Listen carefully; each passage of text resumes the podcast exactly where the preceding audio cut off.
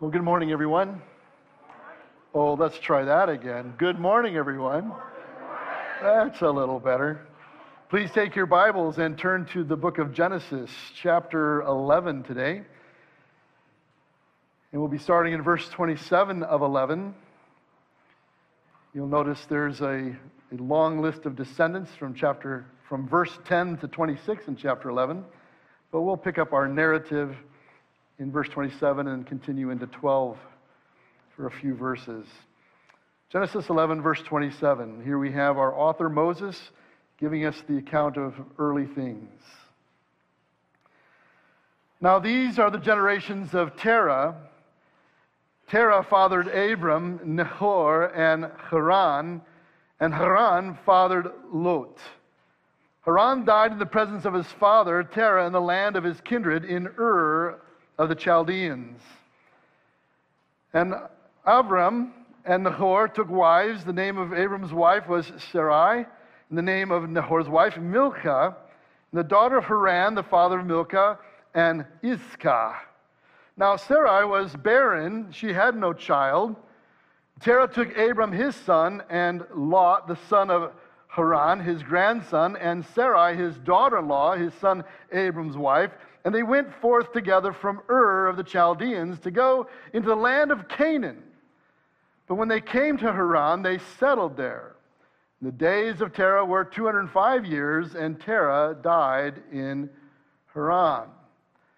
Now, the Lord said to Abram, Go from your country and your kindred and your father's house to the land that I will show you, and I'll make of you a great nation and I'll bless you and make your name great, so that you will be a blessing.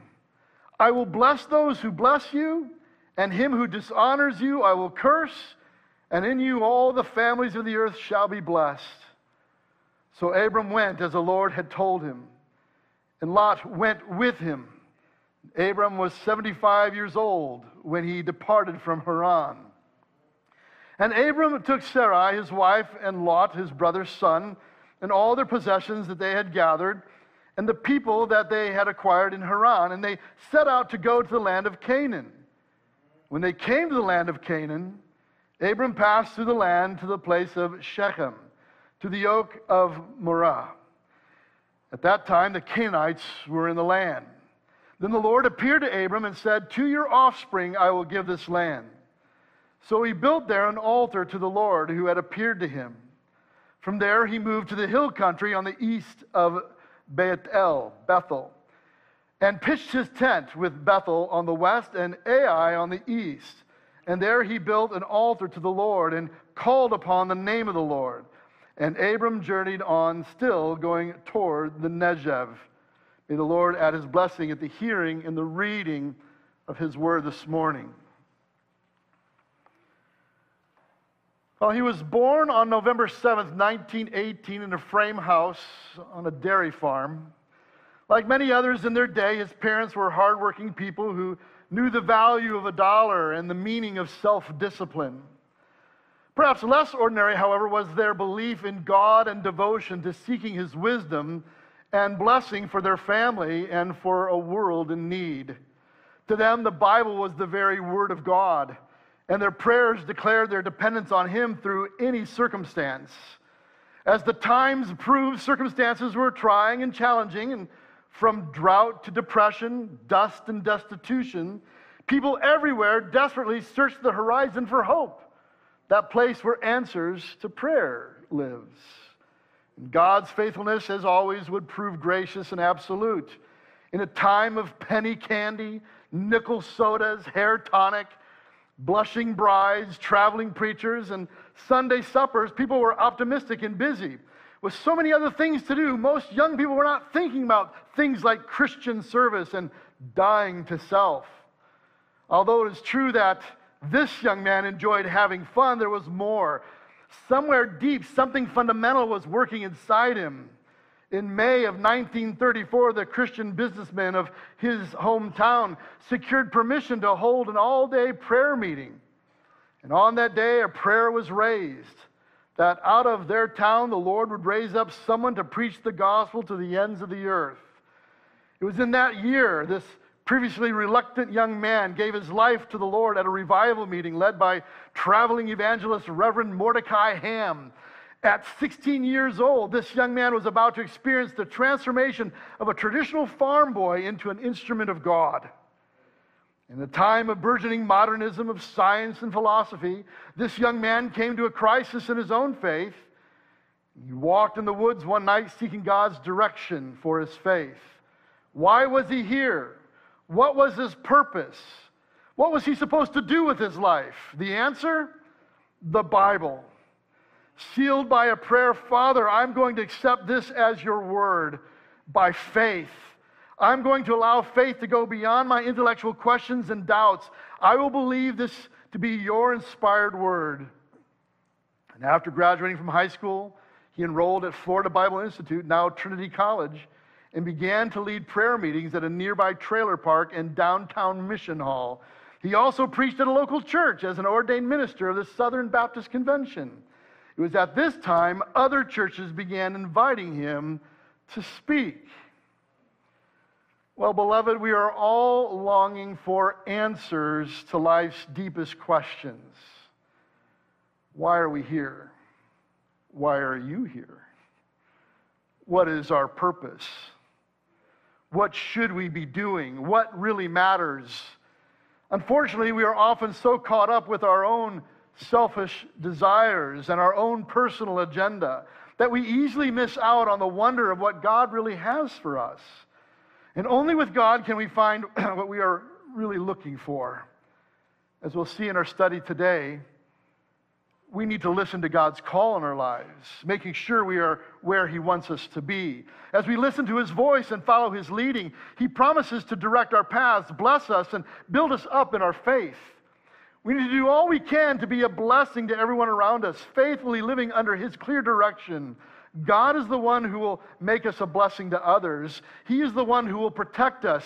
He's the one who will lift us up to use us in a mighty way for His ultimate glory. In our series, we've gone back to the beginning, to the book of Genesis. Two weeks ago, we looked at the tower where God came down and confused all the languages and the people dispersed all over the world. Today, we're talking about the call of Abram, moving from primeval history to what is now known as patriarchal history in the Bible. We've been following the promised seed from Genesis 3:15 where God said there would be a child that comes from the woman who would destroy evil once and for all. And we followed that seed line all the way to Noah, and now we can follow the same seed line all the way to Terah, who is the father of Abraham. At this point in our account, we have seen at least three attacks on the seed line so far. Remember Cain and Abel. The evil one thinks, I know if I can get one of the boys from Adam and Eve to follow me and have him kill the other, ha, I win. But no, the seed line went through Seth. We saw the intermarriage between the satanic line and the godly line, those who are descendants from Seth versus those who were descendants of Cain. And God caused a great flood to come. And of course, the Tower of Babel incident that we just saw two weeks ago. Is God still at work? How will the Messiah come and through whom? Well, let's take a look at a map here. Let's pull it up. We are on the right side here, Ur of the Chaldeans. This is where Abram and his family are going to come from, from Terah. They're going to travel northwesterly up to Haran, and eventually they'll end up in Canaan, down south, coming to Shechem, as we read in our account. This is where we are, this is where we're going. Now, mind you, as we come into this particular account, when we come to Genesis chapter 12, there are three major thematic elements we need to be looking for in terms of God's promises to his people. First of all, there's the promise of an ongoing relationship of blessing. God wants to bless his people, those who belong to him, those who are his. But not only that, they'll have a place. There's a promise of land. There's also a promise of progeny, a promise of people. Children will be coming. So stay tuned to that. That those three themes will show up uh, over and over again through our, our course of study over the weeks to come. This morning, I do happen to have a pop quiz for you. I have four questions by way of our outline. But before we study, let's ask God's help. Would you please pray with me? Our gracious Heavenly Father, thank you so much for this time we have in your word. Lord, uh, it just doesn't seem enough take 30, 35 minutes out of a week's time and say, yep, we're good. And no, we're not. We need more. And so, Lord, help us to, to, to drink deeply from this incredible, unfathomable cistern. There's always more to, to, to find with what you have to say. We can never come to the bottom of it. So, Lord, be our teacher, be our guide. Help us to hear from you today, not from this speaker. We want to hear what you have to say through these words from this text. Thank you, Lord, for attending to us by the power of your Holy Spirit through your word. We pray this in your Son's wonderful and awesome name. Amen. If you have your sermon notes outlined, here's the first pop quiz question Are you listening for God's call on your life? Are you? Are you listening for God's call? Look what it says in verse 1 of our passage in chapter 12. Now the Lord said to Abram, Go from your country and your kindred and your father's house. Here, God calls Abram to go. This is an imperative, it is a command. I want you to go. Go from your country. Throughout the Bible, we see God's call in the lives of his people, like the call of Moses in Exodus 3 4. When the Lord saw that he had turned aside to see, out of the burning bush. God called to him out of the bush, Moses, Moses, and he said, Here I am. Which, by the way, that's always a good thing to say when God is calling you. Just say, I'm here. The call of Samuel, 1 Samuel 3 4, the Lord called Samuel and he said, Here I am. The call of the 12 disciples from Jesus in Matthew 4, verse 19. And he said to them, Follow me, and I'll make you fishers of men. And immediately they left their nets and followed him. Or even the call of Paul Romans 1 1. Paul, a servant of Christ Jesus, called to be an apostle. An apostle from the Greek word apostolos, called to be a sent one, sent out from Jesus himself, set apart for the gospel of God. In reflecting on this, I consider my own calling. And the verse I ran into years ago that touched my heart and helped me to understand my own call to the gospel ministry. Ezra 7:10 for Ezra had set his heart to study the law of the Lord and to do it and to teach his statutes and rules in Israel. I might not be doing it in Israel, but that's my heart as God has called me to study the law of the Lord, to not just study it, but to actually live it, to actually practice it, as some translations say, and then to teach it wherever I possibly can. I ask you, are you listening to God's call in your life? Well, as we all know, not everybody's called to be Abram, and not everybody's called necessarily to be a pastor. But just in case there might be someone here who might be called to be a pastor, because I'd like to remind you that a long time ago, I was not too much different than any of you people from the standpoint of being a guy sitting in a pew listening to the other guys talk. I was an insurance guy, making a living, minding my own business, doing very well matter of fact. And the Lord got a hold of me. And this book here, Martyn Lloyd-Jones on Preaching and Preachers, describes what a gospel call sounds like, and dare I say, what it feels like. This is what Martyn Lloyd-Jones says. By the way, Martyn Lloyd-Jones, he was a medical doctor who left his practice to go into full time preaching ministry. And this is what he says A preacher is not a Christian who decides to preach. He does not just decide to do it, he does not even decide to take up preaching as a calling. The reality is, preaching is never something that a man decides to do. What happens, rather, is that he becomes conscious, conscious of a call. The question is, am I called to be a preacher or not? And how do you know? I suggest that there are certain tests, he writes. A call generally starts in the form of a consciousness within one's own spirit an awareness of a kind of pressure being brought to bear upon one's spirit, some disturbance in the realm of the spirit, then that your mind is being directed to the whole question of preaching. You've not thought of it deliberately. You've not sat down in cold blood to consider possibilities and then, having looked at several options, have decided to take this up. It is not that at all. This is something that happens to you. It is God dealing with you and God acting upon you by His Spirit. It is something you become aware of rather than what you do. It is thrust upon you, it is presented to you and almost forced upon you constantly in this way. Further, he says, but we must go on to something yet deeper. There should also be a sense of constraint. This is surely the most crucial test. It means that you have the feeling that you can do nothing else. It was Mr. Spurgeon, I believe, who used to say to young men, if you can do anything else, do it. If you can stay out of the ministry, stay out of the ministry. And I would certainly say that without any hesitation whatsoever. I would say that the only man who is called to preach is the man who cannot do anything else, in the sense that he's not satisfied with anything else. This call to preach is so put upon him, and such pressure comes to bear upon him that he says, I can do nothing else. I must preach. Prior to going into ministry, I was in an, a teacher in a public school teaching mathematics, and I love to teach, and I love to teach mathematics. Mathematics is awesome. I know some of you don't believe that, but it's true. It's awesome. But there's something more awesome to teach, and that's God's Word. Then I found myself as a State Farm agent. I was an agent for 10 years, selling all kinds of policies, making a very good living. But you know, there was just no joy in selling one more policy. There just wasn't at all.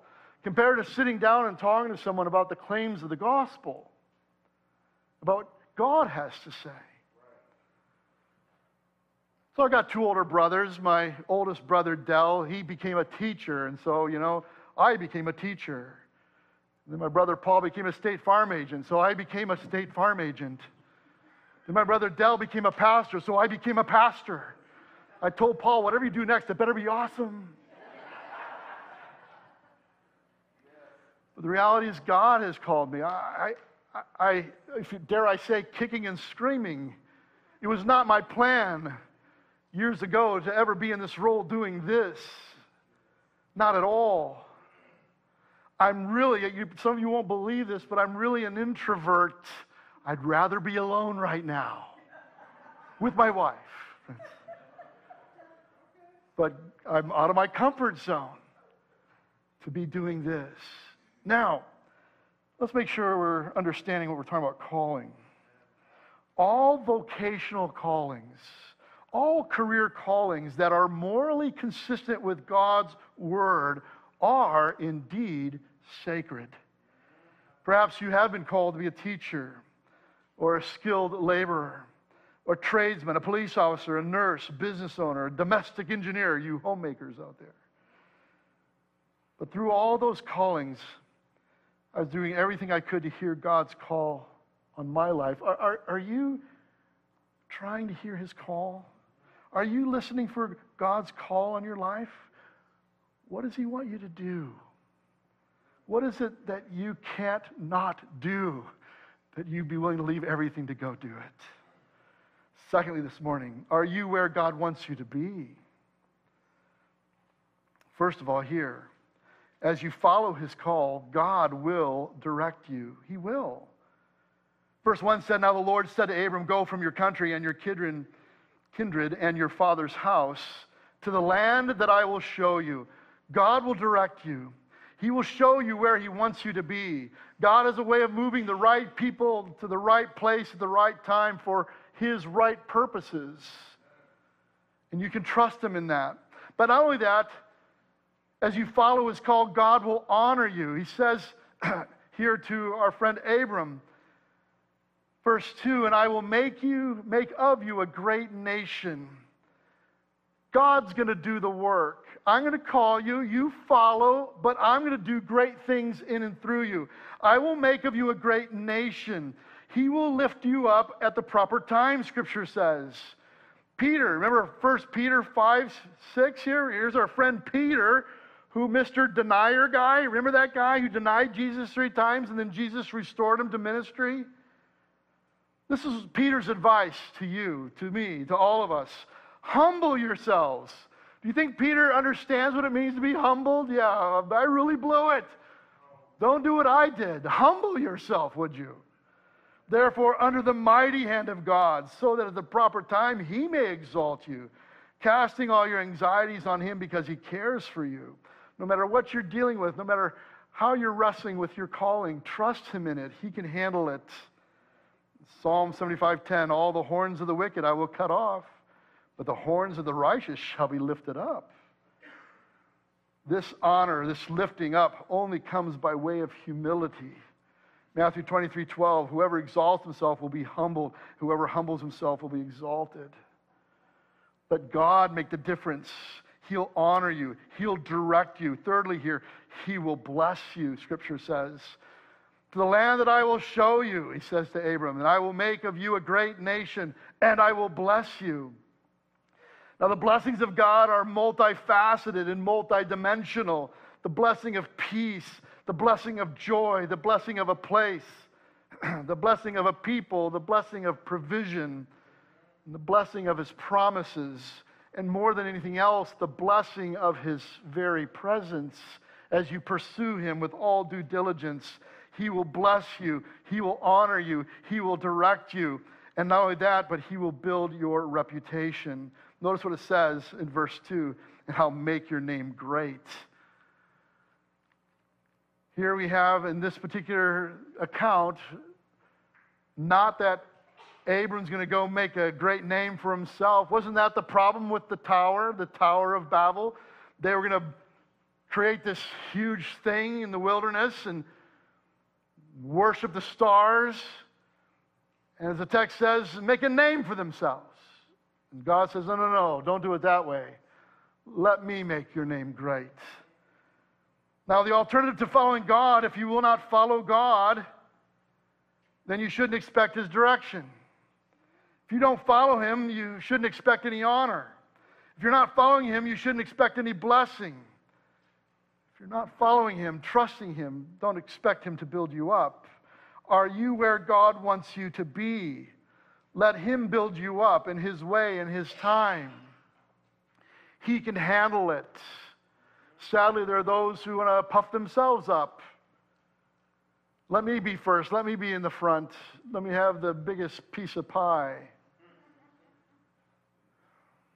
Even when I was a state farm guy, I knew that I wanted God to build my business. there are those who are in church communities who they see the church as a marketing opportunity. And of course, you end up running from people like that, right? Oh, here comes that guy. For me, I never, never once asked anybody in my church over in Wisconsin to do business with me. I never asked anybody. Did I end up doing a lot of business with people in the church? I did, but I never asked for it. God did that. God built my agency, He took care of me. I wasn't going to make a name for myself, I was going to let God do that. Now, quite frankly, you know, in my heart of hearts, we all wrestle with our own pride, our own arrogance. I know I do. And so, would I have liked to ask everybody? Yes, I would have liked to, but I knew I shouldn't do that. And I let Him make the difference. And He did. Are you listening for God's call? Are you where God wants you to be? Thirdly, here, are you becoming a blessing to everyone around you? That's what God says He's going to do with Abram. Verse 2 and 3 so that I'm going to do all this for you, so that you'll be a blessing. This is the second imperative. I want you to go, and I want you to be a blessing. In that process of our being a blessing to others, God will bless those who bless you. Bless you. Uh, in verse 3, I will bless those who bless you. It simply says that. This is God's promise to us. If you're purposing to be a blessing to others, God will uphold you, He'll bless you. But not only that, He'll protect you. And him who dishonors you, I will curse, verse 3. Here we don't have to fear. I don't have to be afraid. If someone wants to dishonor me, God will take care of that. Do I have to straighten out everybody who disagrees with me? No, not my job. That's his job. Remember Jesus as he's constantly under attack? And even as he's going to the cross, does he even say a word about it? No. He entrusts himself completely to his heavenly Father, as we all need to do. God will protect you. I will bless those who bless you, and in whom who dishonors you, I will curse. I was reminded of Isaiah 43 as God speaks through Isaiah the prophet. But now, thus says the Lord, He who created you, O Jacob, He who formed you, O Israel, Fear not, for I have redeemed you. I have called you by name. You're mine. Are you hearing this language that God's using? You belong to me. You're mine. You don't have to be afraid. When you pass through the waters, I'll be with you. By the way, it doesn't say in this passage if you pass through the waters, it's when, because you're going to go through it. You're going to go through some hard times. But you don't have to be afraid. Why? Because I'm with you. I'll protect you. And through the rivers, they shall not overwhelm you. Sometimes it seems overwhelming, doesn't it? No. He says, I've got you. I'm not letting go. When you walk through the fire, you shall not be burned, and the flame shall not consume you. And man, sometimes it just feels pretty hot, doesn't it? Lord, what are you doing? Why, why is it so hot right now? Why, why is it so difficult? No, it might be a little warm, but you're not going to get burned. I've got you, God says. For I am the Lord your God, the Holy One of Israel, your Savior. I give Egypt as your ransom, Cush and Seba in exchange for you because you are precious in my eyes. You hearing this? This is God's view of you. If you have put your faith in Jesus Christ as your personal Lord and Savior, you belong to Him. And this is His heart and His mind towards you because you are precious in my eyes and honored. I love you, He says. And I give men in return for you, people in exchange for your life. Fear not, for I am with you. I'll bring your offspring from the east and from the west. I will gather you. This is precisely what Pastor Nick spoke on last week with the Psalm 23 message. I fear no evil. Why? Because you're with me. You're my shepherd now. I'm going to dwell in the house of the Lord forever. And I don't have to be afraid of anything because you're with me. He'll protect us, He'll uphold us, He will bless those who bless us. But thirdly, here, God will use you in a mighty way. In verse 3 it says, I will bless those who bless you, and him who dishonors you I will curse, and in you all the families of the earth shall be blessed. And you go, wow, that's a tall order. And ultimately, Abram was used to bless all the families of the earth through who? Through Christ. Remember, when God says all of this, he is already, this Abram is already 75 years old and childless. But God says of Abram through Paul, Galatians 3:16, now the promises were made to Abraham and to his offspring, to his seed. Whenever you see offspring in our discussion throughout scripture, understand that's a seed, it's the seed line, the promised coming redeemer. Now, the promises were made to Abram and to his offspring, to his seed, that is. It does not say, and to offsprings, referring to many, but referring to one and to your offspring, who is Christ who now all the people of the world can be blessed through a personal relationship with Christ. And Matthew wrote in Matthew 1 1, the book of the genealogy of Jesus Christ, the son of David, the son of Abraham. In Peter's first sermon, he told the Jews listening in Acts 3:25, "You are the sons of the prophets and of the covenant that God made with your fathers, saying to Abraham, and in your offspring shall all the families of the earth be blessed." God, having raised up his servant, sent him to you first to bless you by turning every one of you from your wickedness. And Paul adds in Galatians 3 so that in Christ Jesus the blessing of Abraham might come to the Gentiles, so that we might receive the promised Spirit through faith. Paul adds in 329 of Galatians, and if you are Christ's, if you belong to him, then you are Abraham's offspring, heirs according to the promise. If you've put your faith and trust in Jesus Christ as your personal Lord and Savior, you're in the seed line of Abraham and you have access to all the promises of God. That's awesome. There should be some amens.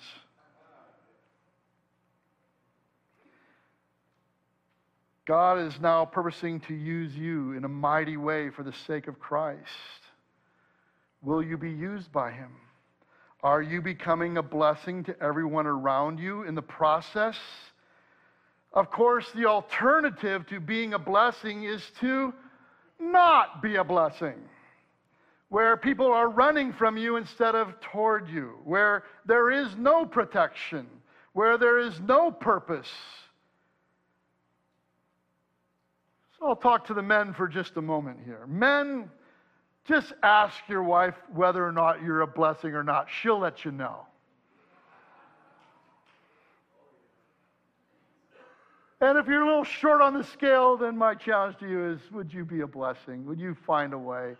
to bless your wife's socks off and your kids and your family. Oh, oh, that men would lead here. Oh, that we would actually be a blessing to our families in amazing ways. Lastly, last question, our pop quiz here. Are you living by faith under God's direction? And this is what we're going to see with Abram. Notice that Abram was asked to leave his country, right? That's what, we, that's what we we're talking about. He's, he's been asked to leave his country. He's asked to leave his country, his people, his father's household, but he wasn't told anything about where he was going. and he goes. How many of you make plans for your trips that way? I know some guys do. GPS, who needs that? I'm not stopping for directions. Well, if you're following God, you don't need to. Trust Him, He'll make it clear. Are you living by faith under God's clear direction? Faithfully obeying God's clear direction here. Verse 4 So Abram went as the Lord had told him. God said to Abram, Hey, I want you to go, and I'm going to take you to a place. All right, let's go. Do you understand the faith it took to do that? Have you stepped out in faith? In what areas of life do you need to step out in faith, trusting Him with where He might lead you, where He might guide you, faithfully obeying God's clear direction? For me, not only did I hear the call, I answered it. What call does He have on your life? And are you answering it? Here, Abram hears the call and he answers. He goes. Faithfully obeying God's clear direction. Secondly, here, faithfully blessing those around you. And you go, well, who do, all did he bless here? Verses 4 through 6. You see, Abram was a blessing to Lot, and Lot went with him. Abram was 75 years old when he departed from Haran. Abram was a blessing to his wife. Verse 5 And Abram took Sarah, his wife, and Lot, his brother's son, and all their possessions that they had gathered. And Abram ultimately was a blessing to all who came with him. In verse 5 and 6. And the people that they had acquired in Haran they set out to go to the land of Canaan. When they came to the land of Canaan, Abram passed through the land to the place of Shechem, to the yoke of Moreh. At that time, the Canaanites were in the land. I just ask you, are you a blessing to those around you? And to what degree? Are you a soothing aroma to those around you? Or do you stink? Are you a flower or a stinker? I hope you have a soothing aroma and are a blessing to those around you. Thirdly, here and lastly, faithfully living a life of worship. Notice this. The first place he goes, what does he do in verse 7? Then the Lord appeared to Abram and said, To your offspring, there it is, to your seed, I will give this land. There's the land, there's the offspring. So what does he do? He built there an altar to the Lord who had appeared to him. In verse 8, from there he moved to the hill country and on the east of Bethel and pitched his tent with, with Bethel on the west and Ai on the east. And what did he do there? And there he built an altar to the Lord and called upon the name of the Lord. He's constantly building an altar, constantly offering sacrifice to his God. You are worthy of my praise, my worship, my whole life. Wherever I go, you're the centerpiece. First thing I do is I'm going to build an altar and worship you. Beloved, this should be our heart. Wherever we go, whatever we do, we should be worshiping Him with our entire being, with all that we are. Worship here entails community. He worships with his people. Worship entails personal sacrifice as he builds an altar to sacrifice animals. And worship entails public proclamation. Verse 8, it says, And he called upon the name of the Lord. Are you calling upon Him even right now with where God is leading you? What's God's call in your life? Are you in the right place? Well, you guessed it. His name was Billy Graham. And Billy, of course, passed away February 21st, 2018, at the ripe age of 99. In 1940, he enrolled at Wheaton College in Wheaton, Illinois, studying anthropology. He graduated in 1943 and two months later married a fellow student, Ruth McCue Bell, whose parents were missionaries in China. And Billy applied to become a U.S. Army chaplain, but was told he needed pastoral experience first. And so he accepted a call to a small Baptist church in Western Springs, Illinois, just outside Chicago. While there, he was offered the opportunity to host a 45 minute radio program called Songs in the Night on Chicago's largest radio station. It was there he met and became friends with Canada, Canada's George Beverly Shea, a soloist on the show. In 1945, Billy was invited to become the first full time organizer for Youth for Christ, establishing a lifelong path for him as an evangelist. Four years later, while Billy was conducting evangelistic meetings in Los Angeles, the news media began covering him. There were local stories, but also in the wire services and in Time, Life, and Newsweek magazines. What was initially supposed to be a few weeks of meetings attracted such large crowds that they continued for months. And shortly afterward, Billy began a national weekly radio program, The Hour of Decision, that aired on hundreds of stations in the US, Canada, and overseas.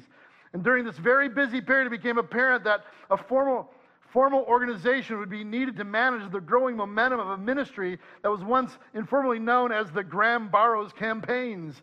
In 1950, papers for incorporation were filled in St. Paul, Minnesota, and the Billy Graham Evangelistic Association, BGEA, was born with the following mission to take the message of Christ to all we can by every effective means available to us. And we all know how effective and thorough that ministry has been and still is to this day by God's grace. But it all started with what? A call. What is God calling you to do? Beloved, we need to listen to God's call in our lives, making sure we are where He wants us to be. As we listen to his voice and follow his leading, he promises to direct our paths, bless us, and build us up in our faith. We need to do all we can to be a blessing to everyone around us, faithfully living under his clear direction. God is the one who will make us a blessing to others. That's his work. He is the one who will protect us. He's the one who will lift us up to use us in a mighty way for his ultimate glory. Perhaps you're not Billy Graham. I get it. But are you listening to God's call in your life? Are you where you believe God wants you to be? Yes or no? Are you a blessing to those around you? Are you living by faith, trusting in Him for what He has for you? No matter what it is that He might put on your heart to do and to be. Would you please stand as we close our service today?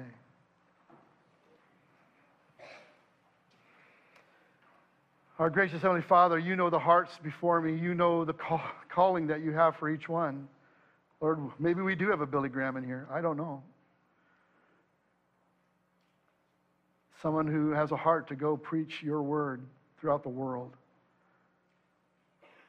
Lord, only you can make that difference. Only you can raise that person up.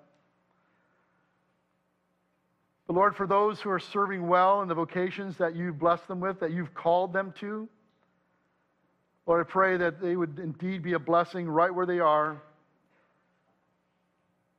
regardless of where they're working and what vocation, knowing that that's a holy calling just as well, a sacred calling from you. Lord, might we serve you better. No matter where we are, no matter what we're doing, may we be found faithful but Lord, at the same time, it's possible there's someone who's misplaced, someone who's not real satisfied with where they are, with what they believe God could and might yet do with them.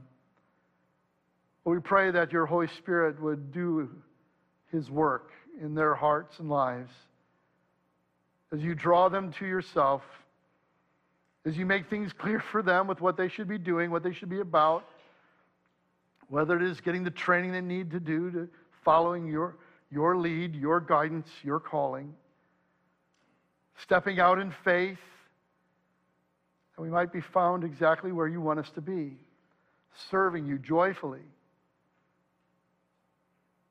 with all the grace that you've poured into our hearts and our lives. And Lord, for those who don't know you, even this morning, that they would come to know you through this message as you might be calling them to salvation. That they might submit themselves to you and say yes to you, Lord. I need you in my life right now, and I want to follow you. It's like the disciples who left everything to follow you, Lord, may we do the same, all of us in this room. So, Lord, thank you. Thank you for your word. Thank you for this example and Abram that we see by way of a calling for him. And Lord, may we apply those truths from this passage that we need to to our lives appropriately, accurately, as you might find significance by your Holy Spirit in our hearts with these things.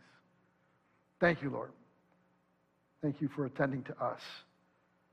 We look forward to seeing what you're going to do in and through us with your call on our hearts and our lives. We pray all this in your son's wonderful and awesome name.